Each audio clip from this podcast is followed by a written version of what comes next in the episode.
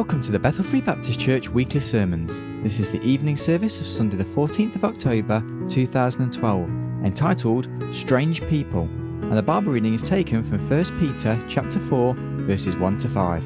Here's Pastor Larry T. Curtis.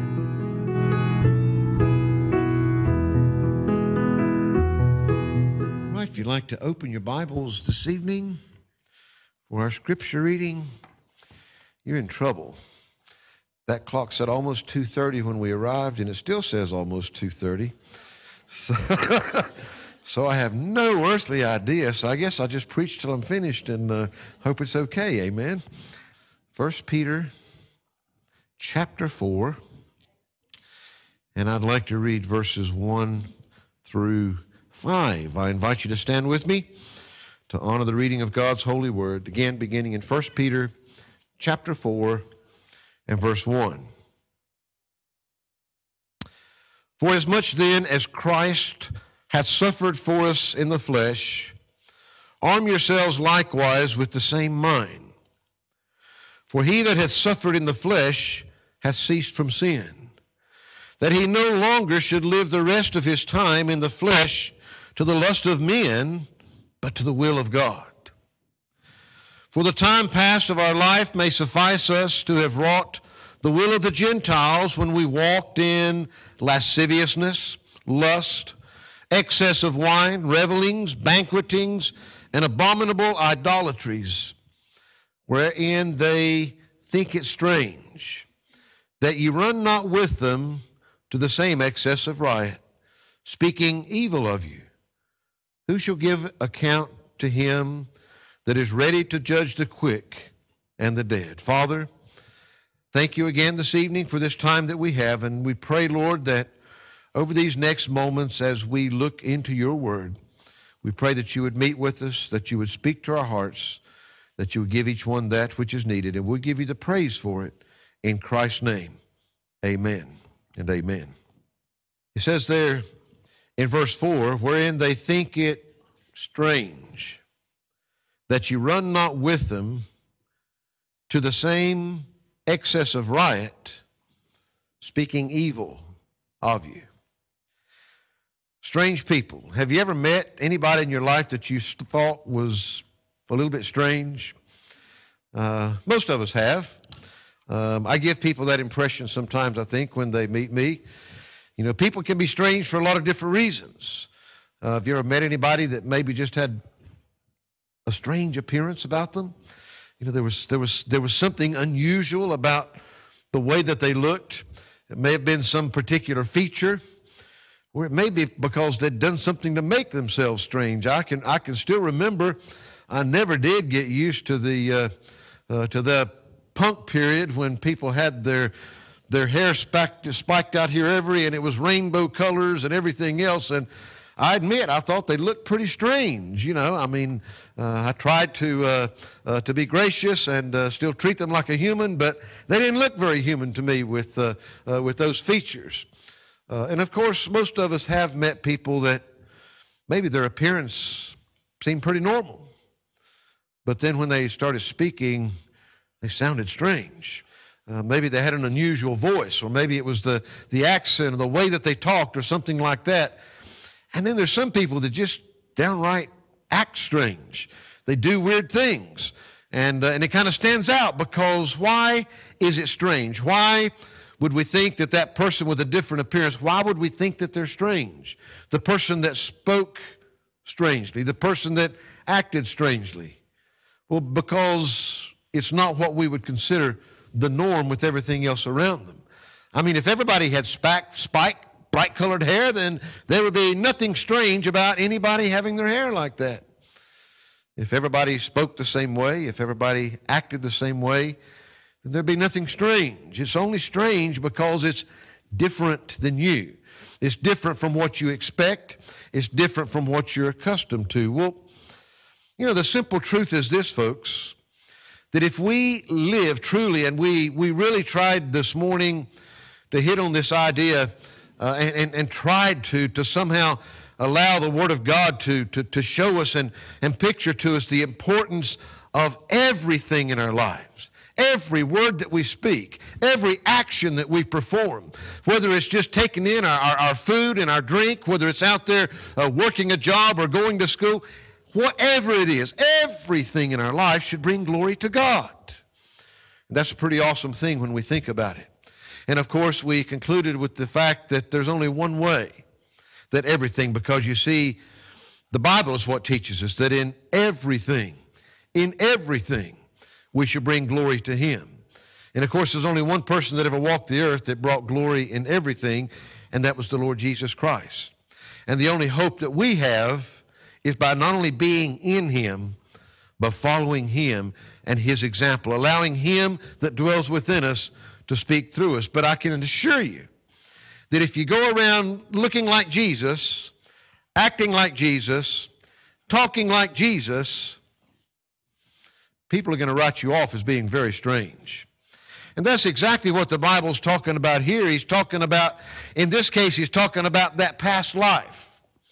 With all these sins that he goes through the list of naming there. And of course, as sinners, that's a normal lifestyle. That's what is just natural for them. But then notice in verse 4 wherein they think it strange that ye not run with them to the same excess of right. They think it very strange that you don't want to go out to the same places, that you don't want to go out and, and, and, and, and, and get drunk with them and do those same things that the lost world is doing. They can't comprehend. They somehow maybe get this idea you're strange. Everybody does that. Everybody likes doing those things. Why, you're kind of weird that you don't want to do the things that we do. They don't understand. You know, we're not following a set of rules so that we can hope to weigh up in the balance is okay when we stand before God one day. They don't understand that we are strange. And we're strange for a reason. We are different than they are. We are even different from what we used to be. As we look at some of these things, I just want to give you a few examples in Scripture. You see, sometimes we can feel off put. We can, uh, we can feel like we don't want people to think that we're strange. We don't want people to think that we're different. It's a lot easier sometimes just to join in with them, or even if we don't join in, to just kind of uh, blend in so that we don't stand out, so that we're not different from the rest of the crowd. Uh, I mean, you know, we'll just go along and maybe do a bit of what they do. We find that, uh, folks, the very fact, the thing that makes you a Christian uh, makes you strange because the whole matter of a Christian's repentance is a pretty strange thing. Now we find that uh, first of all, if we if we look back into the uh, into the Gospel of Luke, uh, chapter 13, in Luke chapter 13, and look down, if you would, with me down into uh, verse 3. A very simple, simple statement, uh, which says this, says, I tell you, this is Jesus speaking, nay, but except ye repent, ye shall all likewise perish. So if you are a child of God, that has only come about because of repentance. This is something that is going to be strange in your life because these people look at you. I mean, you used to like doing these things. You used to enjoy doing these things before you got messed up down there at that church. They don't understand it. It seems very strange. What could possibly, because what is repentance? Repentance is a complete change of mind that brings around, brings about a change of action. They can't understand. It's strange that all these things that you once did, the things that they are still doing in living their worldly lifestyles, it's very strange that suddenly you don't like those things anymore. Suddenly those are not the things that you want to do anymore. You see, sinners are supposed to act like sinners. The things that they do simply proves that they're sinners. That's the natural things for them to do. But by the same token for us, our actions should prove who we are. We don't stop doing things and start doing things in order to be saved. They don't understand this. Well, you know, maybe if if you do those things or don't do those things, and maybe if that's what it's going to take to get you to heaven, they get the hope because they don't comprehend, they don't understand. It's a very strange thing when the Holy Spirit comes into your life and God speaks to you, and when God speaks to you and you know that it's God, you begin to agree with God about these things. That's why you changed your mind because before you disagreed with God, you were an enemy of God. Now, you begin to agree with Him. Now you begin to see those things as God sees them, but they're still seeing them through fleshly eyes. Something is bad wrong. If a Christian, someone that has genuinely repented, has genuinely changed their mind about sin, about all of those sin, and turned around and gone a different direction, what would be really strange is if you didn't look strange, if you weren't different because the Bible says that you've got to repent. You've got to make that change, that turn in your life, or you will perish. But what makes it even, even I guess, more unusual for them, they think, you know, it's like I can still remember that uh, uh, when, when my wife got saved. Uh, you know, her family thought that this crazy American had brainwashed her in some way and that she'd get over it, you know, that it was something that, you know, he's just somehow, you know, he's, he's done this job on her, but she'll get over it. She'll be normal again one day. But she's never been normal since. Uh, not, in, not in the world's eyes, anyway, thank God. Uh, that strangeness stayed. But they began to recognize and realize, nope, she really has changed. It wasn't just something, you know, that uh, was some momentary flash that would go away something made it different. In Romans chapter 2 and in verse 4, see what's even more strange to them is that nobody made you do it. Nobody made you do it. The question is asked here. Verse 3 says, And thinkest thou this, O man, that judgest them which do such things, and doest the same, that thou shalt escape the judgment of God? Or despisest thou the riches of his goodness? And forbearance and long suffering. Listen, not knowing that the goodness of God leadeth thee to repentance. You see, God didn't make you repent. God didn't force you to repent.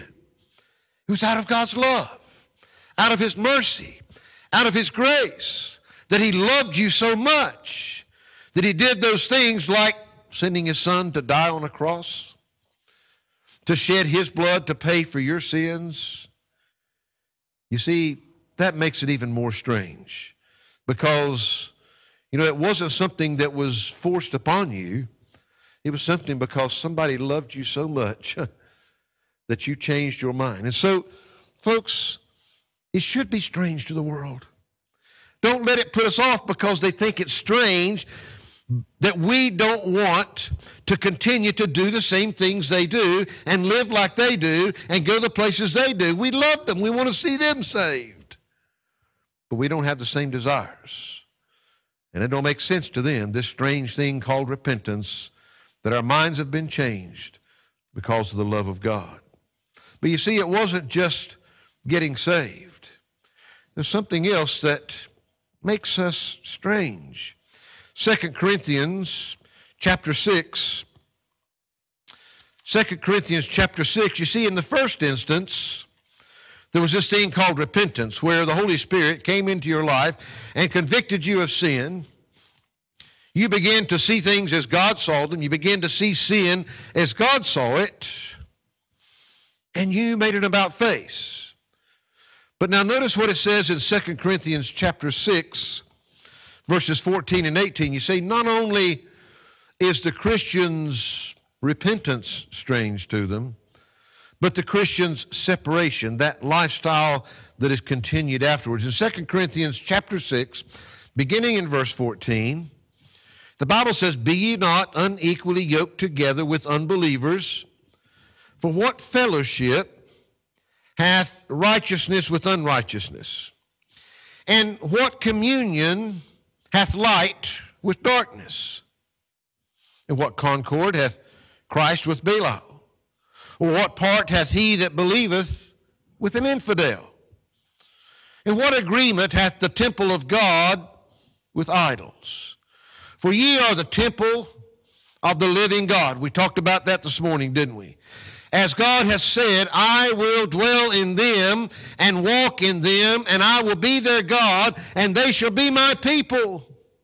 Wherefore come out from among them and be ye separate, saith the Lord, and touch not the unclean thing, and I will receive you, and will be a father unto you, and ye shall be my sons and daughters, saith the Lord Almighty. You see, the Bible teaches us as a Christian, not only when we repent and we begin to feel about sin like God does, then the natural thing for us, Brother Steve, is if we think about those things like God does, we don't want anything to do with them. He's talking about the Christian's lifestyle here as they go on living their Christian life. Come out from amongst them and be ye separate. Touch not the unclean thing.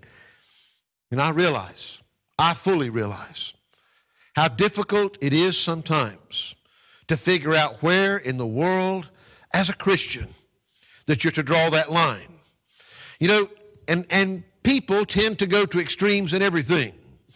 I mean, on the one hand, on one side, you have got people that are so legalistic that they wouldn't have anything to do with a lost person anywhere on the face of the earth. They'll cushion themselves with just their Christian faith, their Christian friends. They never even go out into that world. On the other hand, you've got those that are so liberal that they go out into that world and they feel like, you know, well, we're all, you know, we're all trying to do the same thing. Doesn't matter what religion it is, doesn't matter what you do. And the simple truth is, they go out there partaking in that sin with them. It's hard to find the balance, but you know, it comes back to just like most things with our Christian faith. Number one, it's a heart. And you've got you've got something within you now that you did not have as an unbeliever. And it's called the Holy Spirit.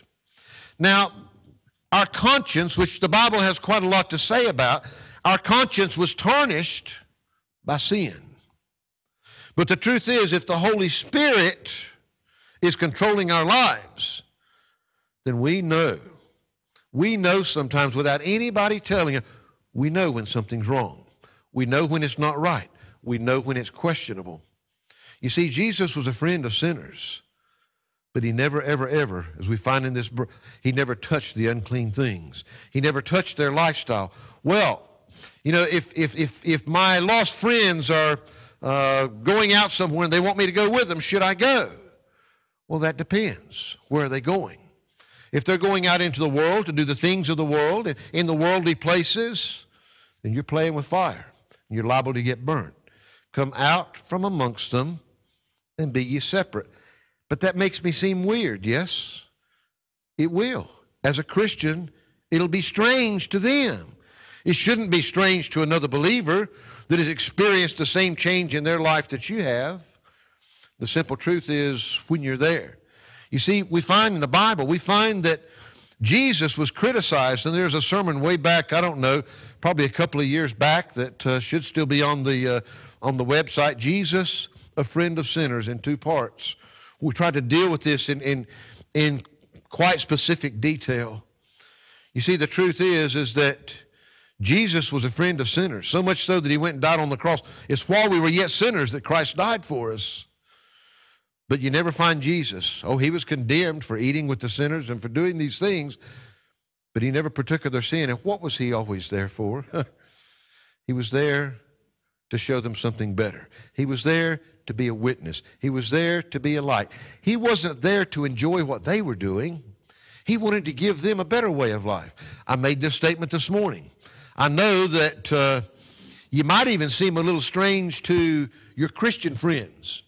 If you go out there with your lost friends and suddenly, you know, just jump up in the middle of that table and start preaching to the whole crowd. if God leads you to, have at it. He says preach it from the rooftops, but I'm saying that might be a little unusual.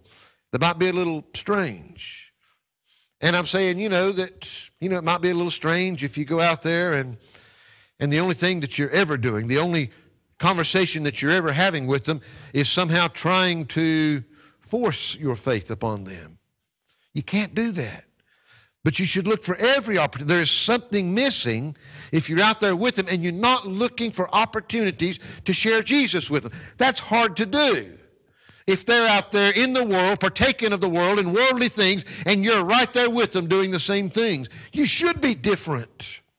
And even when we are living in this world, we don't have to partake of the things of this world. We don't have to touch the unclean things. The devil will try to get you in just a little bit at a time, a little bit at a time. Well, this isn't so bad, and that's not wrong. You don't want to seem weird to them. No, if you're living for God, the Bible says if you live godly, you will suffer persecution. There's no question about it. You see, it's strange, this whole thing of repentance about God's love, you changing your mind about sin. And it's a strange thing that you separate yourself from those sinful things and don't partake in them and don't allow yourself to be tarnished by them. That's strange. It is. We find there's something else in, in the Word of God. You see, there's something else that's strange. What was it? What in the world was it that, that made you start feeling different about sin and brought about a change in your life? And suddenly, in that, that lifestyle that you're living, that you're no longer partaking. You see, that's what he said in our text that they thought it was strange. They think it's strange that you run not with them to the same excess of riot, speaking evil of you. They might say some bad things. Well, I'll tell you, one of the things that's strange to them, you find it spoken of in Hebrews chapter 11, verse 6, very simply, the Bible says that without faith, it is impossible to please God. Without faith, it is impossible to please God. Faith is the substance of things hoped for, the evidence of things not seen. The substance, the very support it's that which, which, which holds it there. Faith is the substance of things hoped for. If you take away faith, in other words, there is no hope. That's what holds hope in place. Faith is the very substance of things hoped for, the evidence of things not seen. It's also through your faith that is the evidence, the proof that there's something else. You see, it doesn't make sense. And then, when Paul was writing to the church at Ephesus, he said, For by grace are ye saved through faith. Through faith. There is no salvation outside of that. Now, I'll tell you, the world is going to think this thing called faith. Faith cometh by hearing, hearing by the Word of God. So we find that when we start beginning to look all these things together, basically what it was is that you begin to believe this book. You begin to believe what God actually said about Himself. You begin to believe what God actually said about Jesus Christ. You begin to believe that it was true. And as you begin to accept that by faith, that seems pretty strange. You see, you got to realize this is hard for us because anybody ever felt stupid about something? hmm, I have, yeah. and especially something when it's something that you knew you ought to know better. I should have known that.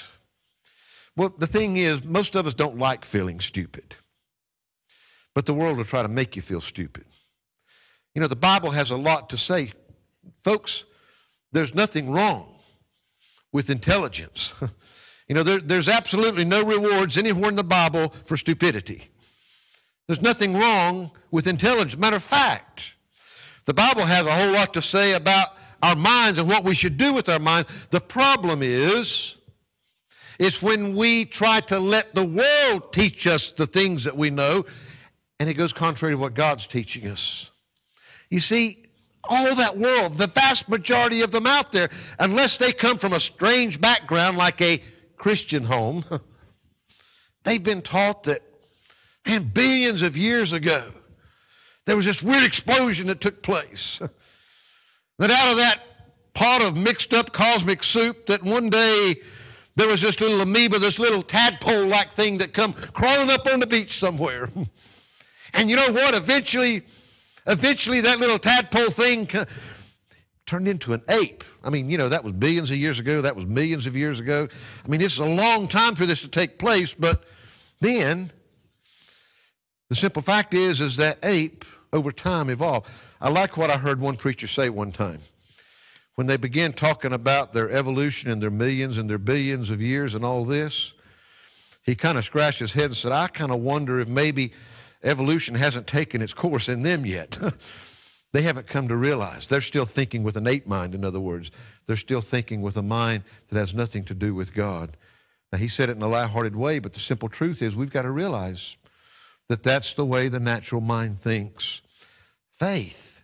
I mean, you begin to believe in the beginning, God created the heaven and the earth. You really believe that? Bible says that God said, and it was. Six days, six literal days. You believe that? Why, look what science says.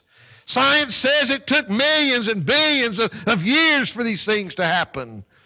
Well, you know, here's the thing nobody's been around that millions and billions of years to see it happen. They've never seen it happen. So they're speculating, but what they're trying to figure out is how this could possibly happen. But there's one thing that's missing out of their equation that's pretty important. And his name is God, Jehovah God. You see, God's not part of their equation, so they're trying to figure out how could this possibly happen? Why? It had to take billions of years. Why? Because we've never seen it happen and we're still not seeing it happen, so it had to happen so slow that nobody can see it happen. Truth is is that they're not only taken out of the equation, well, you know, look at the earth. The earth has got to be more than 6,000 years old. I mean, you know, think, well, they take out of the equation that faith that we have in that book says that there was a worldwide flood, that it was all covered by millions and billions of gallons of water. And you think that doesn't change what's underneath it? Changes it drastically. We could go on and on. What I'm trying to say is that the world is going to think you strange because you believe these things. You believe in a God, you believe in creation, you believe in a worldwide flood. You, you really believe that those Israelites came across dry land, that the, that the sea just parted with them? You, you believe all that miracle stuff in there, that, that Jesus just did this and it happened? You are strange. There's no scientific proof for that. How can you possibly believe that stuff? Folks, Bible says they're going to think you're strange people because you're not wanting to run with them in their sins like you one time did. They're going to think you're strange people. Why? Because repentance is a pretty strange thing for somebody that's never experienced it. How can, how can somebody possibly grasp that? Separation? You know, ha- having, having a desire to stay away from those, those dirty things and, and, and not touch them and be separate. Faith. Believing that book, believing that all those things are true. I'm saying to you, you're looking at a world that's without God, a world that is trying to be educated without the Word of God. He's the only one that was there when it happened, and yet they don't want to believe Him. I know. You know, the simple truth is, is that we don't become Christians because of scientific facts.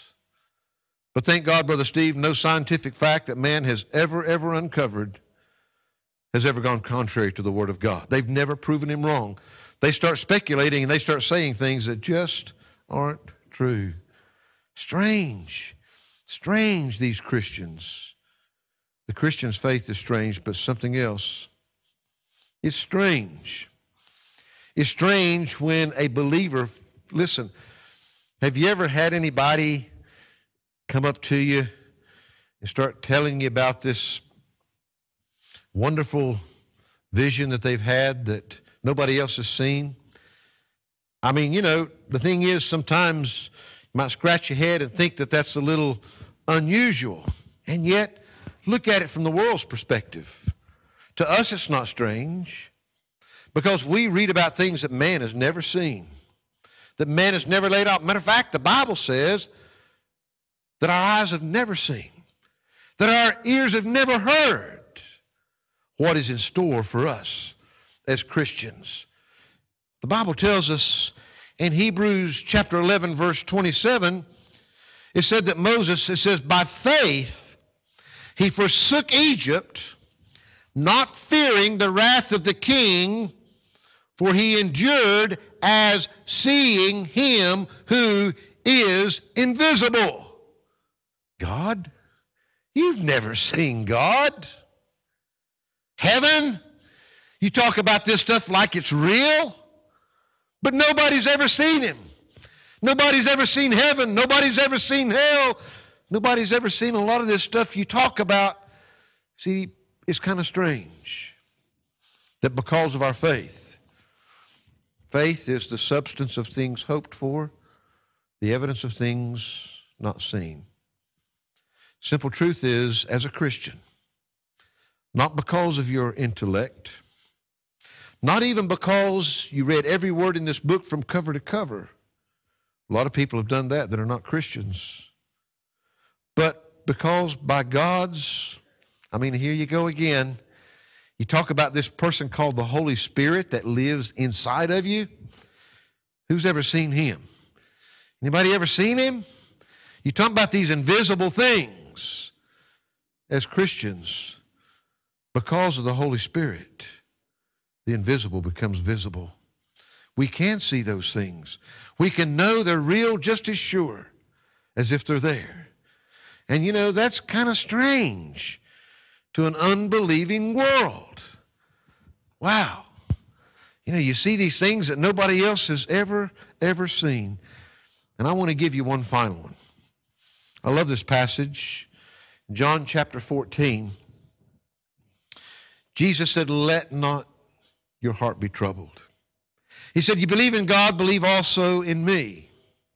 And then he makes a promise. He says, In my Father's house are many mansions.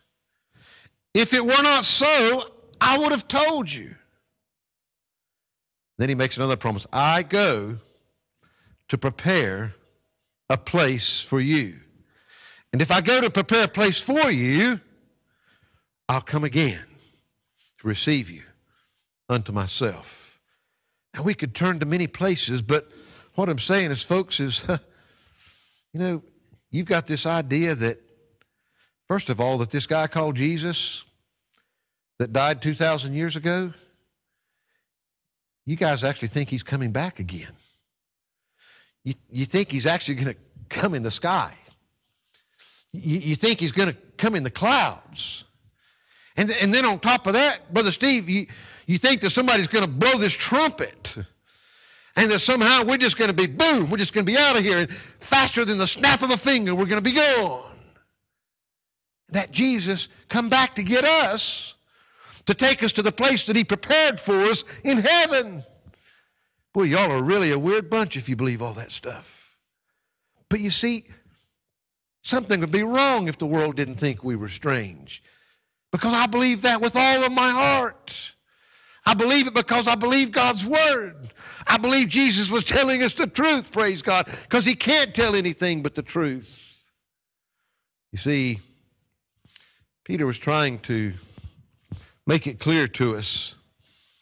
Let's read that verse once again.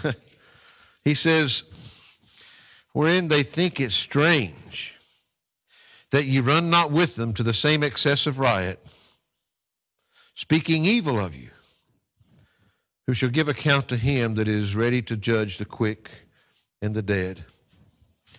One day we will stand before God, and we believe that.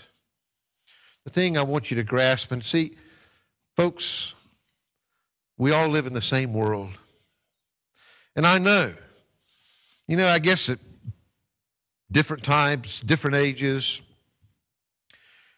there's different things that are harder for us. It's hard as a young person when all your friends are going to the nightclubs and drinking their booze and partying here and partying there and doing all these things. It's, it's just what everybody does. It's hard to be strange and be different and not. Uh, not want those things. You see them like God sees them. You don't want to touch those things. You want to come apart from them. They think it's kind of strange when You as a Christian? You mean, I mean, man, look at that guy, look at that girl. I mean, there's something you only dream about. God doesn't make people that perfect. You wouldn't go out with them because they're not a Christian. What is wrong with you? You're a strange lot. Well, it, the Bible says that we were a strange lot. Called peculiar in another place, but here Peter's talking about they're going to think you're strange. Folks, they will. Thank God. They only think we're strange because we're different. Just like the things that we think that are strange in this world is strange because it's not the norm for us. The Christian life can't be the norm for an unbeliever. And these are just a few examples. you got to comprehend, it sounds pretty weird to them that don't know the truth. But you see, the only way they'll come to know that truth is through your strangeness through your strangeness. If you're just like them, doing the same things they are, living the same life they are, then what is it that's going to make a difference in their lives? You know, I'm not saying be weird for the sake of being weird. I'm saying just be a Christian.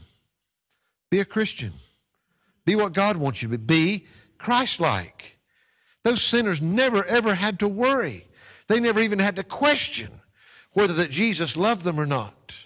Jesus was right there. Jesus was talking to them. Jesus was trying to get them to see what would change their lives forever.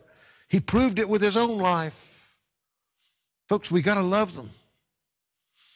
And we can't lock ourselves away. You know, I'm, I'm not condemning them. You know, it's between them. But, you know, I, I've always tried to figure out, you know, this whole thing with monks going off and living by themselves on some mountaintop somewhere, how that that brings glory to God. Well, somehow they think it does. But I think the thing that brings the most glory to God is us truly being the little Jesus, is the Christ like Christians that we ought to be in this world. Just like when Jesus came to this world and Jesus was willing to die for those sinners, our lives should be different.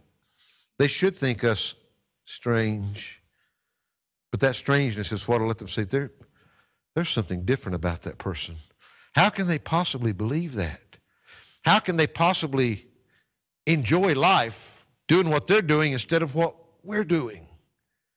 You see, they'll naturally ask those questions. And I tell you myself, most of us have been there. We've all been there to some degree or another when we were the lost person. Some get saved at younger ages and don't experience that as much. But the truth is, is yeah, I've looked at them and I've thought it was kind of strange. How can they really want to do that? I was saved pretty young. I thank God for that. You know, I can remember the years when, when I went away from the Lord for a few years, and the simple truth is, is that even during that time, man, those Christians, I mean, they, they come down through there and I'd cross over to the other side of the street. I knew I knew they were going to witness to me. I knew they were going to try to get me to go to church with them again. I knew they were going to do that. And you know, the thing is, even though outside I was trying to be so cool and not caring about it, inside it was cutting me to pieces. Because I knew they were doing what I should be doing. I knew they were living the life I was supposed to be doing, and yet I was too busy looking cool with the world, being part of the world. And the sad thing is, you know, is that Sometimes that's all too easy when we start down that slippery slope. Let's be strange. They're going to not only think we're strange, he said they're going to speak evil of you. Yeah, they are.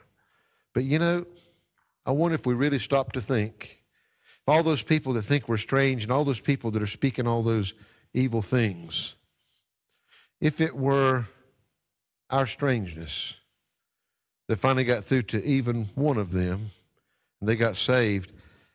How could you compare that to just going along and fitting in with the crowd and never making a difference?